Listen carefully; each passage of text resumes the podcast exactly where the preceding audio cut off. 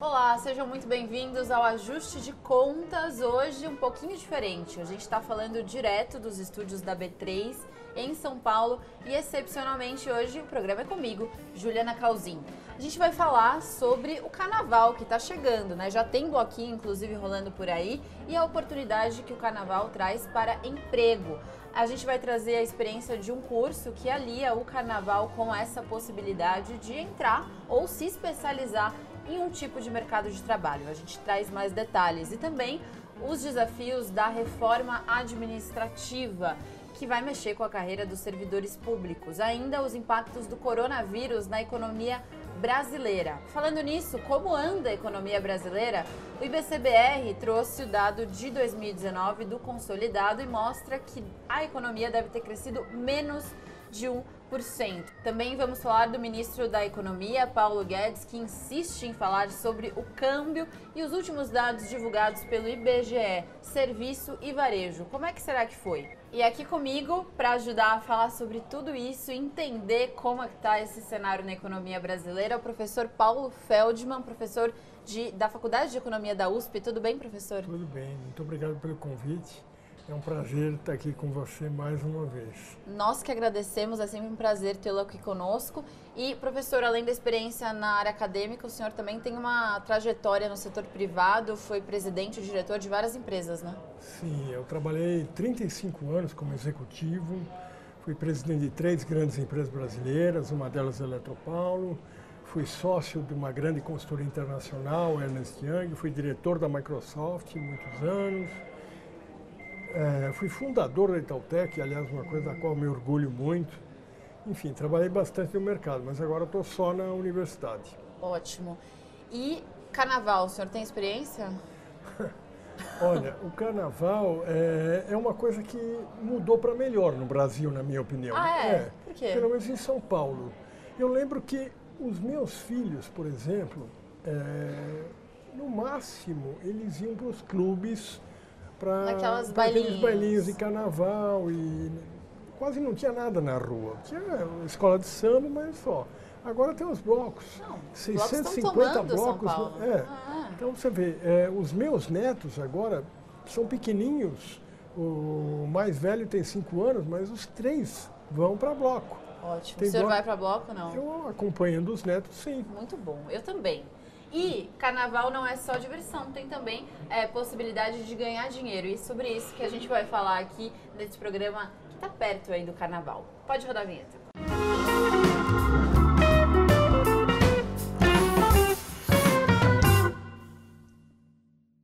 Um assunto que tem tomado o noticiário é a dificuldade de articulação do governo para aprovar as pautas consideradas pela própria equipe econômica como prioritárias para esse ano de 2020. Além disso, a gente tem o ministro Paulo Guedes, que insiste em falar sobre o câmbio, colocando aí que o dólar está num bom patamar, a moeda vai ficar alta mesmo.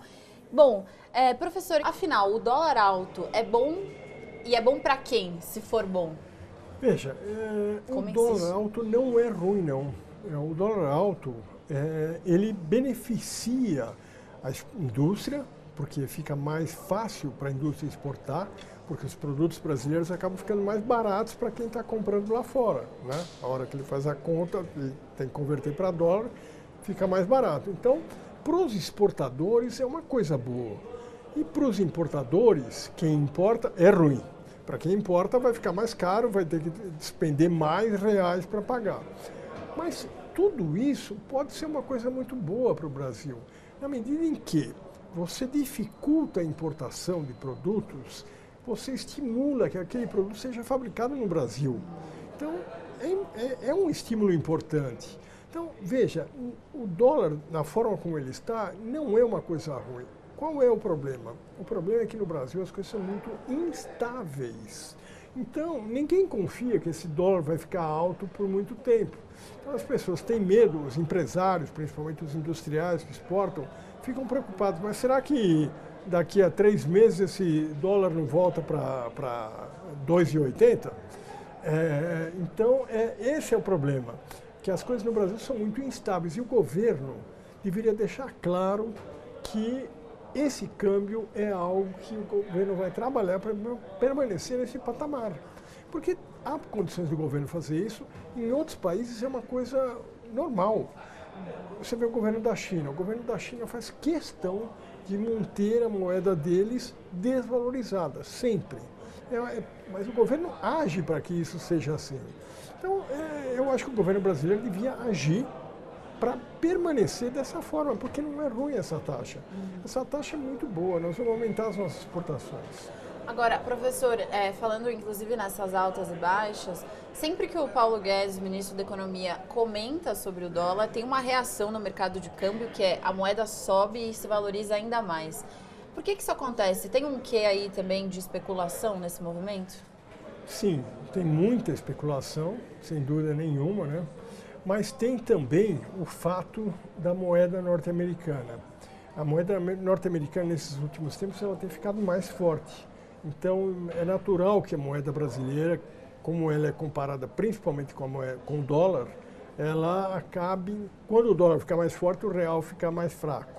Então, essa desvalorização também tem a ver com isso.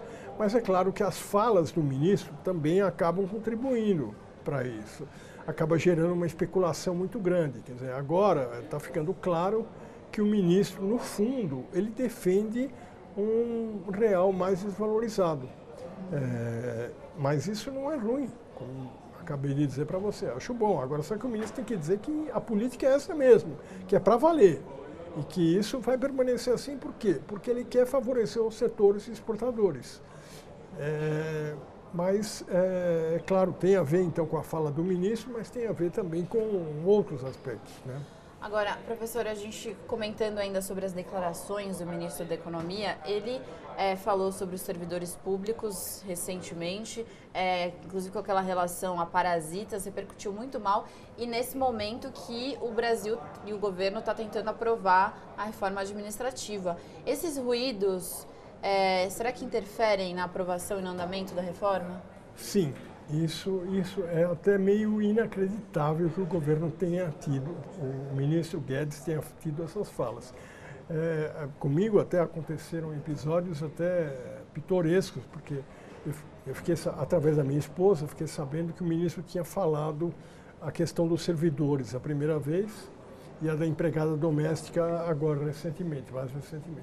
E eu falei para ela, não pode ser, Marina, né? Você é fake news, você está acreditando em fake news, onde já se viu? É mentira, nunca, que isso ia ser verdade. E nas duas vezes se confirmou, o ministro realmente falou que servidor era parasita na hora que tem que aprovar a reforma administrativa, é um absurdo. É um pouco inacreditável. E falou da empregada doméstica, o que... ele deu de bandeja para os candidatos do PT, principalmente, ganharem a eleição em 2022. Porque essa frase dele em relação à empregada doméstica vai ser muito usada na campanha eleitoral, né? O Lula vai ter toda a condição de falar, viu? Na minha época, a empregada doméstica viajava, ia para Miami. Agora veja a visão do ministro a respeito das empregadas domésticas, não tem direito de viajar. Então, foi uma falta de visão total do ministro Paulo Guedes. Bom, e sobre as reformas, inclusive um pouco ainda sobre esses ruídos, a gente conversou com o economista Paulo Tafner, vamos ver o que ele disse. A questão dessa semana, sem dúvida, é a reforma administrativa. E ela é fundamental por uma razão simples. Ela mexe na estrutura de despesa do pessoal ativo, assim como a reforma da Previdência mexeu com a despesa de inativos e pensionistas. Mas ela tem uma dimensão maior do que essa.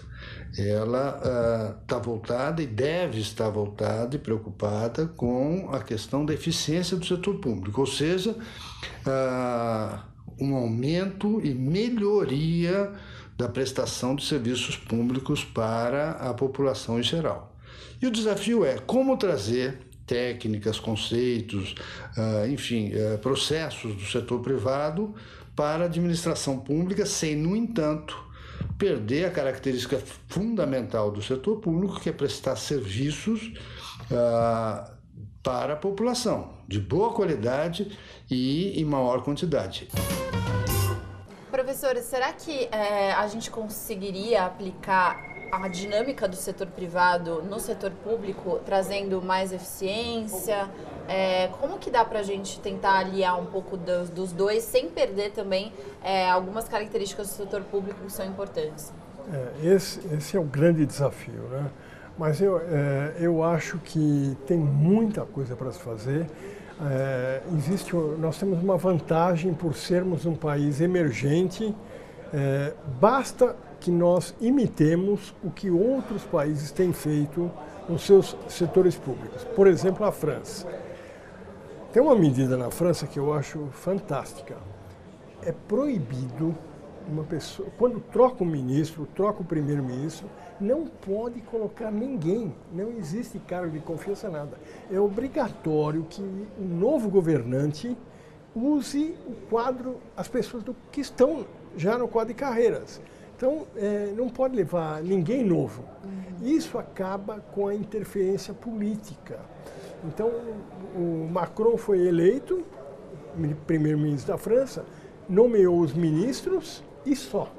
Nenhum ministro e nem ele podia levar um funcionário sequer, nem como assessor, nem como nada. Por quê? Porque existe no quadro de funcionários do governo francês capacidade para ocupar qualquer posição. Então, os ministros têm condições de encontrar dentro do seu ministério pessoas muito competentes. Agora, aqui no Brasil, será que a gente tem mecanismos eficientes para entender se os funcionários que atuam estão cumprindo, estão tendo um desempenho positivo? Assim, a máquina pública tem crescido, né, ao longo dos anos. Os salários e o gasto com os servidores também. Mas será que isso está sendo retomado em eficiência? Veja, nós... Justamente, não temos muita coisa importante, nós não temos. Uma delas que falta é a avaliação de desempenho para valer. Esse é um dos grandes desafios, porque o funcionário público tem que ter uma avaliação para valer do seu desempenho e, em função do resultado da avaliação, é que ele vai ter aumentos ou ele vai ficar com o seu salário congelado, vai ter promoções ou não. Então, a avaliação tem que ser muito bem feita e tem que ser uma avaliação onde haja possibilidade de medir o desempenho do funcionário, do servidor público. Então, é necessário que haja metas. Por exemplo, num posto de saúde, tem que ter atendido 3 mil pacientes. E aí se mede se ele conseguiu fazer isso mesmo ou não. Mas tem que se ter metas claras, quantitativas, para praticamente todos os funcionários, e uma vez por ano eles têm que ser medidos. Cumprir as metas, serão promovidos, terão aumento. Não cumprir a meta, aí é um problema, porque no setor público, por enquanto, não se pode dispensar funcionários. Não defendo que os funcionários sejam dispensados, mas que, se não cumprirem uma meta, tem que ser punidos de alguma forma. Ou vão ser remanejados, vão mudar de carreira, vão mudar de cidade, alguma coisa, tem que haver a figura da punição. Essa é a grande questão. Por que o setor privado é eficiente nessa questão? Porque o setor privado tem meios de premiar e de punir. No setor público você não tem nenhum dos dois, muito menos de punir. Não existe praticamente punição. Só se o cara roubar e for pego roubando, aí sim ele pode ser mandado embora, não é? Tem que acabar com isso, tem que haver punição.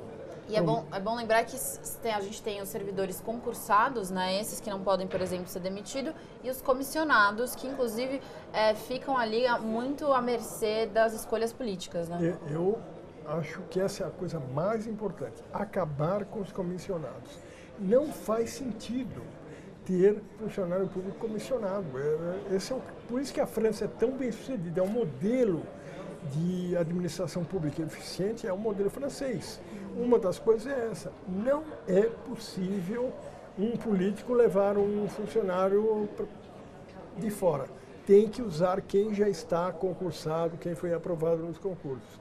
Eu acho que essa é a medida mais importante. Você vê, hoje, nós temos em Brasília, quer dizer, falava-se muito que o PT estava cheio de gente em cargos comissionados, 20 mil pessoas, etc. E agora continua o mesmo número, só trocou. Trocou, antes eram pessoas do PT, agora são pessoas dos partidos ligados ao atual presidente. Mas então, essas pessoas são movidas politicamente, agem por razões políticas.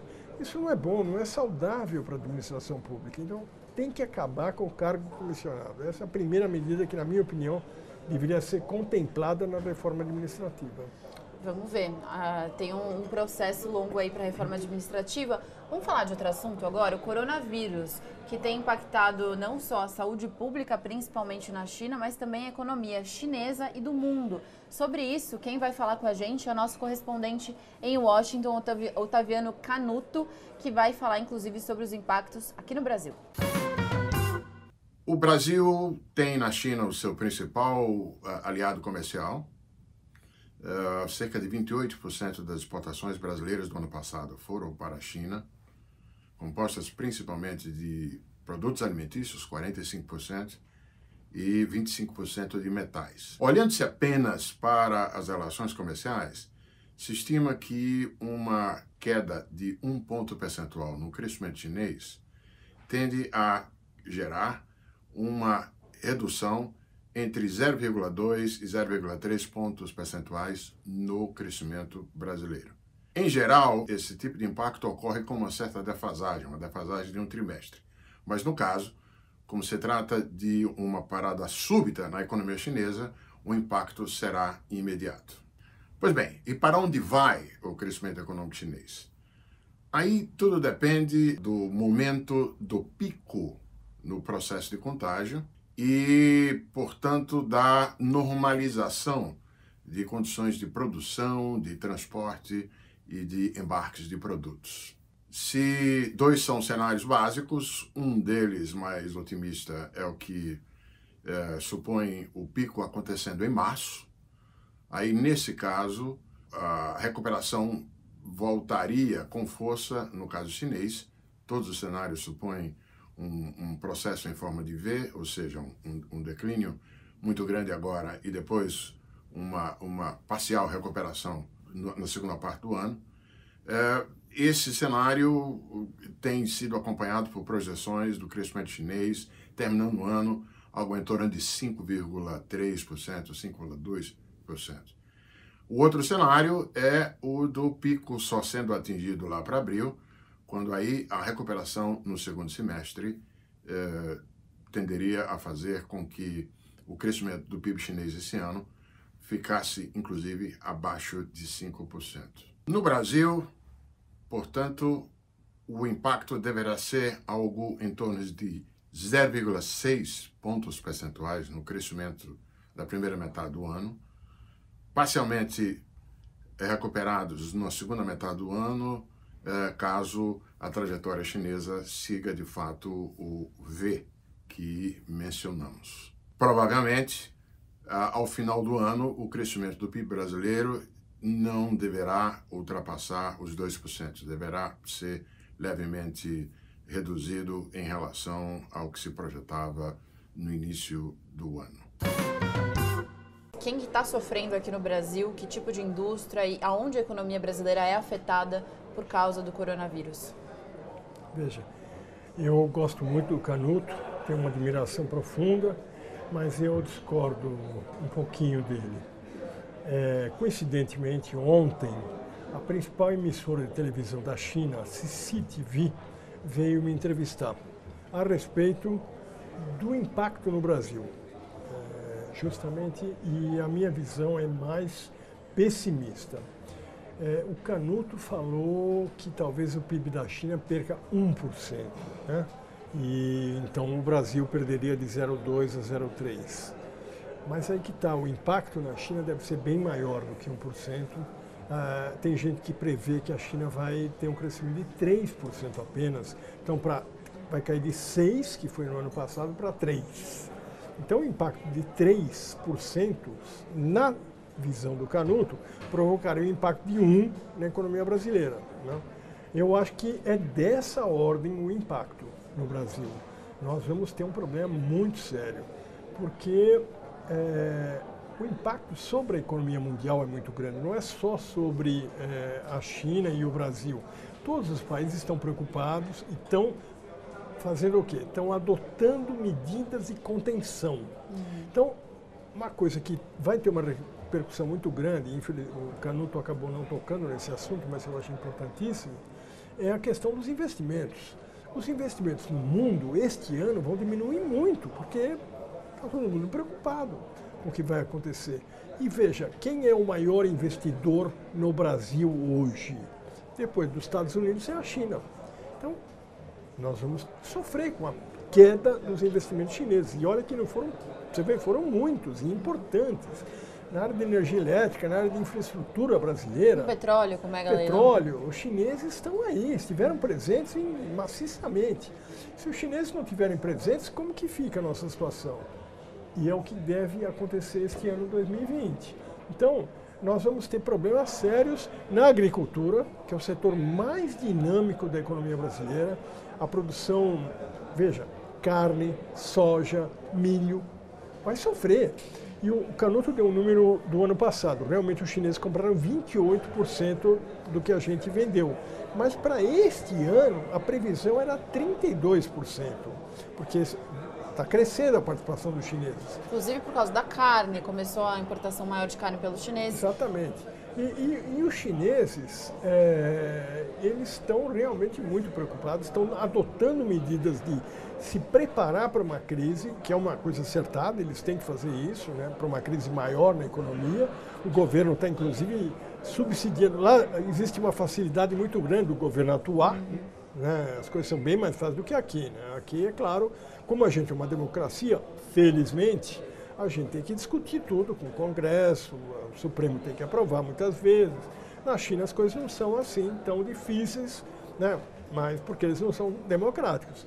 Mas mesmo assim eles estão tomando medidas severas para apoiar os setores que estão sofrendo mais. Mas vai chegar uma hora que o governo chinês também não vai ter condições de ficar subsidiando tudo, porque aí ele vai ter problema. Então, veja, é uma situação muito preocupante e ainda não se vislumbra uma luz no fundo do túnel. Quer dizer, o número de casos continua crescendo, o número de pessoas contaminadas continua crescendo, a vacina é só para o ano que vem. Então, eu acho temerário a gente ter uma visão otimista. Eu acho que a situação é muito preocupante. Na minha visão, o PIB brasileiro vai ter um problema muito sério esse ano. Talvez fosse crescer realmente os 2% que se fala, mas agora, com essa crise, dificilmente nós vamos chegar a 1%. Agora, professor, falando inclusive em 1% do PIB, para o ano de 2019, a projeção de boa parte dos economistas, agora no final do ano, era de um crescimento de 1,2%. O IBC-BR foi divulgado, que é considerado a prévia do PIB, do Banco Central, e colocou um crescimento de 0,89% em 2019. É um crescimento baixo, ao mesmo tempo que é o terceiro ano de alta da economia brasileira. Como que o senhor avalia esse dado? É um número ruim, sem dúvida que é um número ruim, porque é pior do que 2018. E se você olhar as previsões que se fazia no final de 2018, havia uma expectativa otimista muito grande para o ano 2019. Muita gente achava que em 2019 o Brasil ia crescer 2% ou até 3%, né? Porque o Paulo Guedes ia conseguir implantar uma série de coisas, e etc, etc, que não aconteceu. O crescimento foi pífio, foi pior que 2018. Então, eu acho que esse é um cuidado que nós temos que tomar hoje.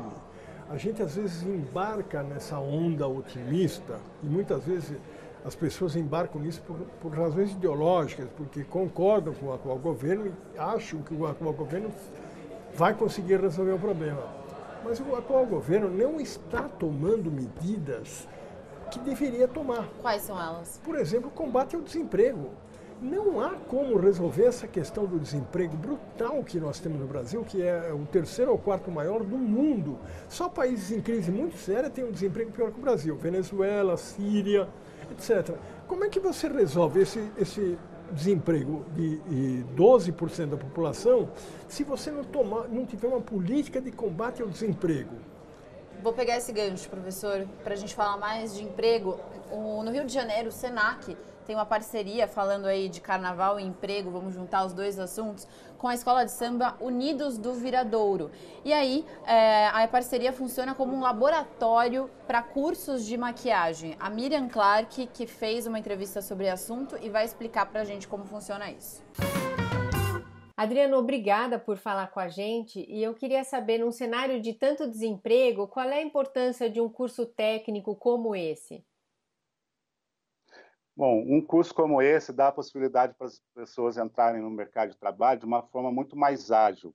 É um curso que elas fazem com um baixo investimento e conseguem entrar no mercado que tem uma grande demanda, né, pelos serviços de beleza, de uma forma muito mais ágil. E onde é que essas pessoas vão atuar? Porque o carnaval é só uma vez por ano, né? Pois é, mas não é só no carnaval que elas atuam, né?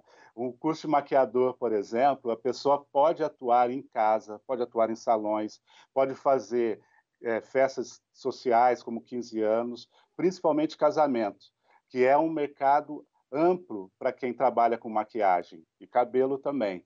No caso do maquiador, ele ainda pode trabalhar com produção de desfile, pode trabalhar com produção de TV, cinema, teatro e no carnaval. O profissional maquiador hoje, ele tem teve um crescimento nesses últimos 5 anos de mais de 40%.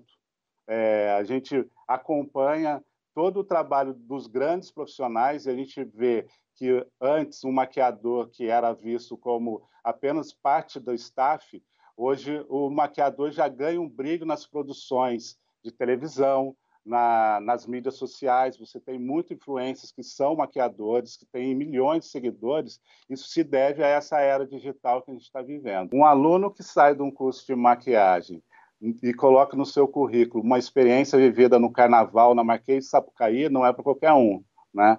Um dos maiores eventos do mundo. E a gente pensa no seguinte, muita gente acha que é só chegar ali e fazer a maquiagem na hora do desfile. Não é. Existe toda uma preparação, existe todo um conhecimento técnico que ele recebe antes de ir para a avenida maquiar os foliões. A educação no Brasil, infelizmente, vai muito mal. Agora, uma das falhas é essa, porque faltam cursos técnicos. E muitas vezes o jovem que terminou o ginásio, o ensino fundamental, ele... Às vezes ele fica pensando que a saída para a vida dele, a melhor coisa é ele fazer uma universidade. E não.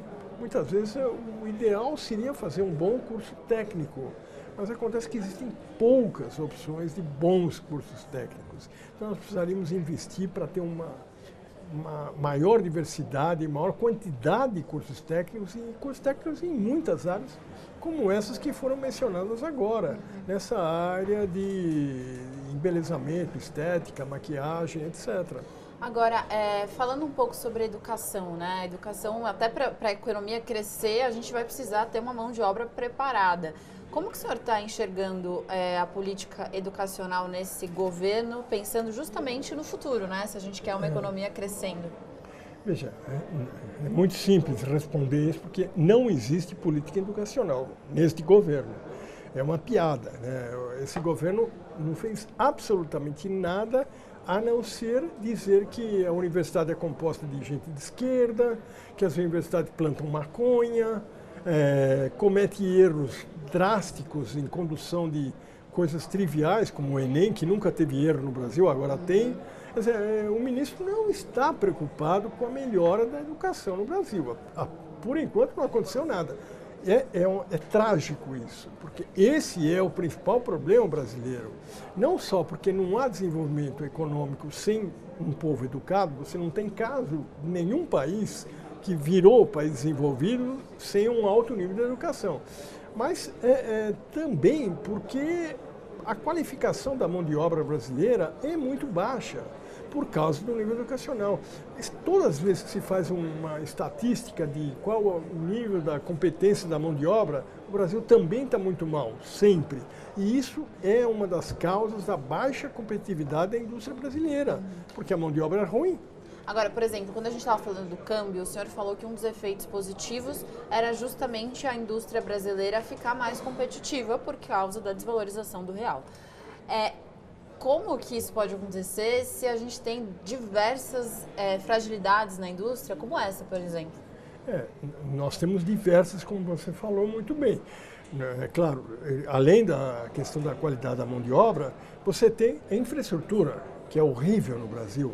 Né? O transporte é péssimo, não existe transporte ferroviário, a energia elétrica é muito cara e ruim, a carga tributária é altíssima, os impostos, isso tudo tira a competitividade da empresa. Mas veja, então são muitas coisas que tiram a competitividade. Mão de obra baixamente mal qualificada, infraestrutura e o câmbio também. Então o câmbio é uma das razões importantes para a empresa brasileira ser mais ou menos competitiva. Justamente precisa, e é um dos mais importantes, precisa haver a desvalorização, como está havendo agora, para que seja mais fácil exportar. Mas essa é apenas uma das medidas. As outras também têm que ser adotadas. Melhoria da infraestrutura é fundamental. Reduzir a carga tributária é indispensável. Melhorar a qualidade da mão de obra tem que acontecer. São muitas coisas. Agora, para a gente fechar, o Brasil tem tido ali, se a gente olha o ano de 2019, uma queda bem sutil no desemprego, enquanto os índices da informalidade têm crescido.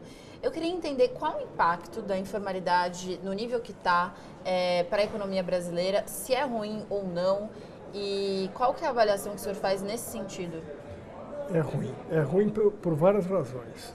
A principal delas é que tem havido uma queda na renda média do brasileiro. Quer dizer, o IBGE mostra que nesses últimos 2 anos a renda média do brasileiro caiu quase 10%. Boa parte por conta da informalidade. A informalidade acaba diminuindo os salários, as pessoas não encontram mais os bons salários que o emprego estável proporciona, emprego CLT, né? E então elas acabam se conformando em trabalhar com salários mais baixos. Essa é uma característica do lado informal. Tem uma outra característica que é ruim para nós, ainda não se deu conta disso, que é a uberização da economia, que é uma coisa muito forte hoje no Brasil. As pessoas estão achando ótimo trabalhar com a demanda do seu trabalho sendo feita por app, um aplicativo de celular, mas elas estão percebendo que estão tendo uma queda de renda muito grande. O típico motorista de Uber hoje, ele ganha muito menos do que ele ganhava 2, 3 anos atrás, quando ele tinha um emprego CLT. Mas ele perdeu aquele emprego, ficou desempregado, a única coisa que sobrou foi ele ser motorista de aplicativo. Então, essa coisa é uma coisa ruim para a economia brasileira, essa excessiva informalização, que, veja, é mais da metade. Nunca aconteceu isso no Brasil. Hoje, do total da massa de pessoas em condições de trabalhar no Brasil, que os economistas chamam de população economicamente ativa, 52%, mais da metade, é informal. Nunca tinha acontecido isso. Agora, é uma resposta difícil, mas a gente tem como apontar um caminho para tentar combater essa informalidade? Qual que seria? Olha, novamente, é uma política de geração de empregos. É fazer o que os outros países têm feito. Por exemplo, estímulos fortes à infraestrutura. Tem tanta demanda por infraestrutura no Brasil, tem tanta obra parada no Brasil. Por que que o governo não cria uma política de estímulo à infraestrutura, de recuperação das obras paradas? Isso vai gerar muito emprego, vai combater a informalidade, em primeiro lugar. Uma outra coisa que é muito comum na Europa é apoiar a pequena empresa, políticas de apoio à pequena e microempresa. Por quê? Porque a pequena empresa é altamente geradora de emprego. No Brasil acontece o contrário, a gente não dá o mínimo apoio para a pequena empresa, e ela vai minguando e a gente vai perdendo emprego, justamente. Será que a reforma tributária pode ajudar nessa questão? Eu estou muito pessimista com a reforma tributária, muito pessimista, porque a reforma tributária ela não está mexendo no problema central do Brasil, que é a desigualdade. A gente falou de muita coisa agora. Mas que entra, né? Abaixa a população que trabalha com uma renda menor, a desigualdade se acentua, né? Aí que está. A desigualdade tem se acentuado muito. O Brasil é um dos países mais desiguais do mundo, né? Isso no Fórum Econômico agora em Davos ficou claro. Quer dizer, só tem dois países no mundo onde o 1% mais rico da população tem mais de 25% da renda. É só o Brasil e o Catar. Então, a concentração de renda é brutal no nosso país. Nós temos que resolver esse problema. Como é que você resolve isso? Reforma tributária, imposto de renda, mexe no imposto de renda, muda as alíquotas. No Brasil, não. Se você for ver, todo mundo no Brasil, seja classe média baixa, seja rico, seja bilionário, a alíquota é 27,5%. Não tem imposto de renda progressivo no Brasil. Então, isso é um absurdo, tem que mudar o imposto de renda. Mas nessa reforma tributária que está sendo discutida agora, na Câmara e no Senado, não se fala em mexer no imposto de renda. Então, o principal problema não está sendo atacado. Bom, é isso, a gente fica por aqui, vamos acompanhar como essas reformas andam. Professor, muito obrigada e bom carnaval aqui para o senhor em São Paulo. Muito obrigado por ter me convidado. Para mim é uma satisfação muito grande estar aqui com você e com os telespectadores, os ouvintes. Fico muito feliz, acho que a gente sempre tem uma discussão muito rica. Parabéns pelo programa. Obrigada. E espero que o carnaval, que os meus netos principalmente, desfrutem do carnaval. Ótimo. Bom, a gente vai ficando por aqui. O Ajuste de Contas volta na semana que vem. A gente espera vocês sempre às quartas-feiras no My News. Se você ainda não se inscreveu no canal, vai lá, se inscreve e não perca nada, que tem muita informação por aqui.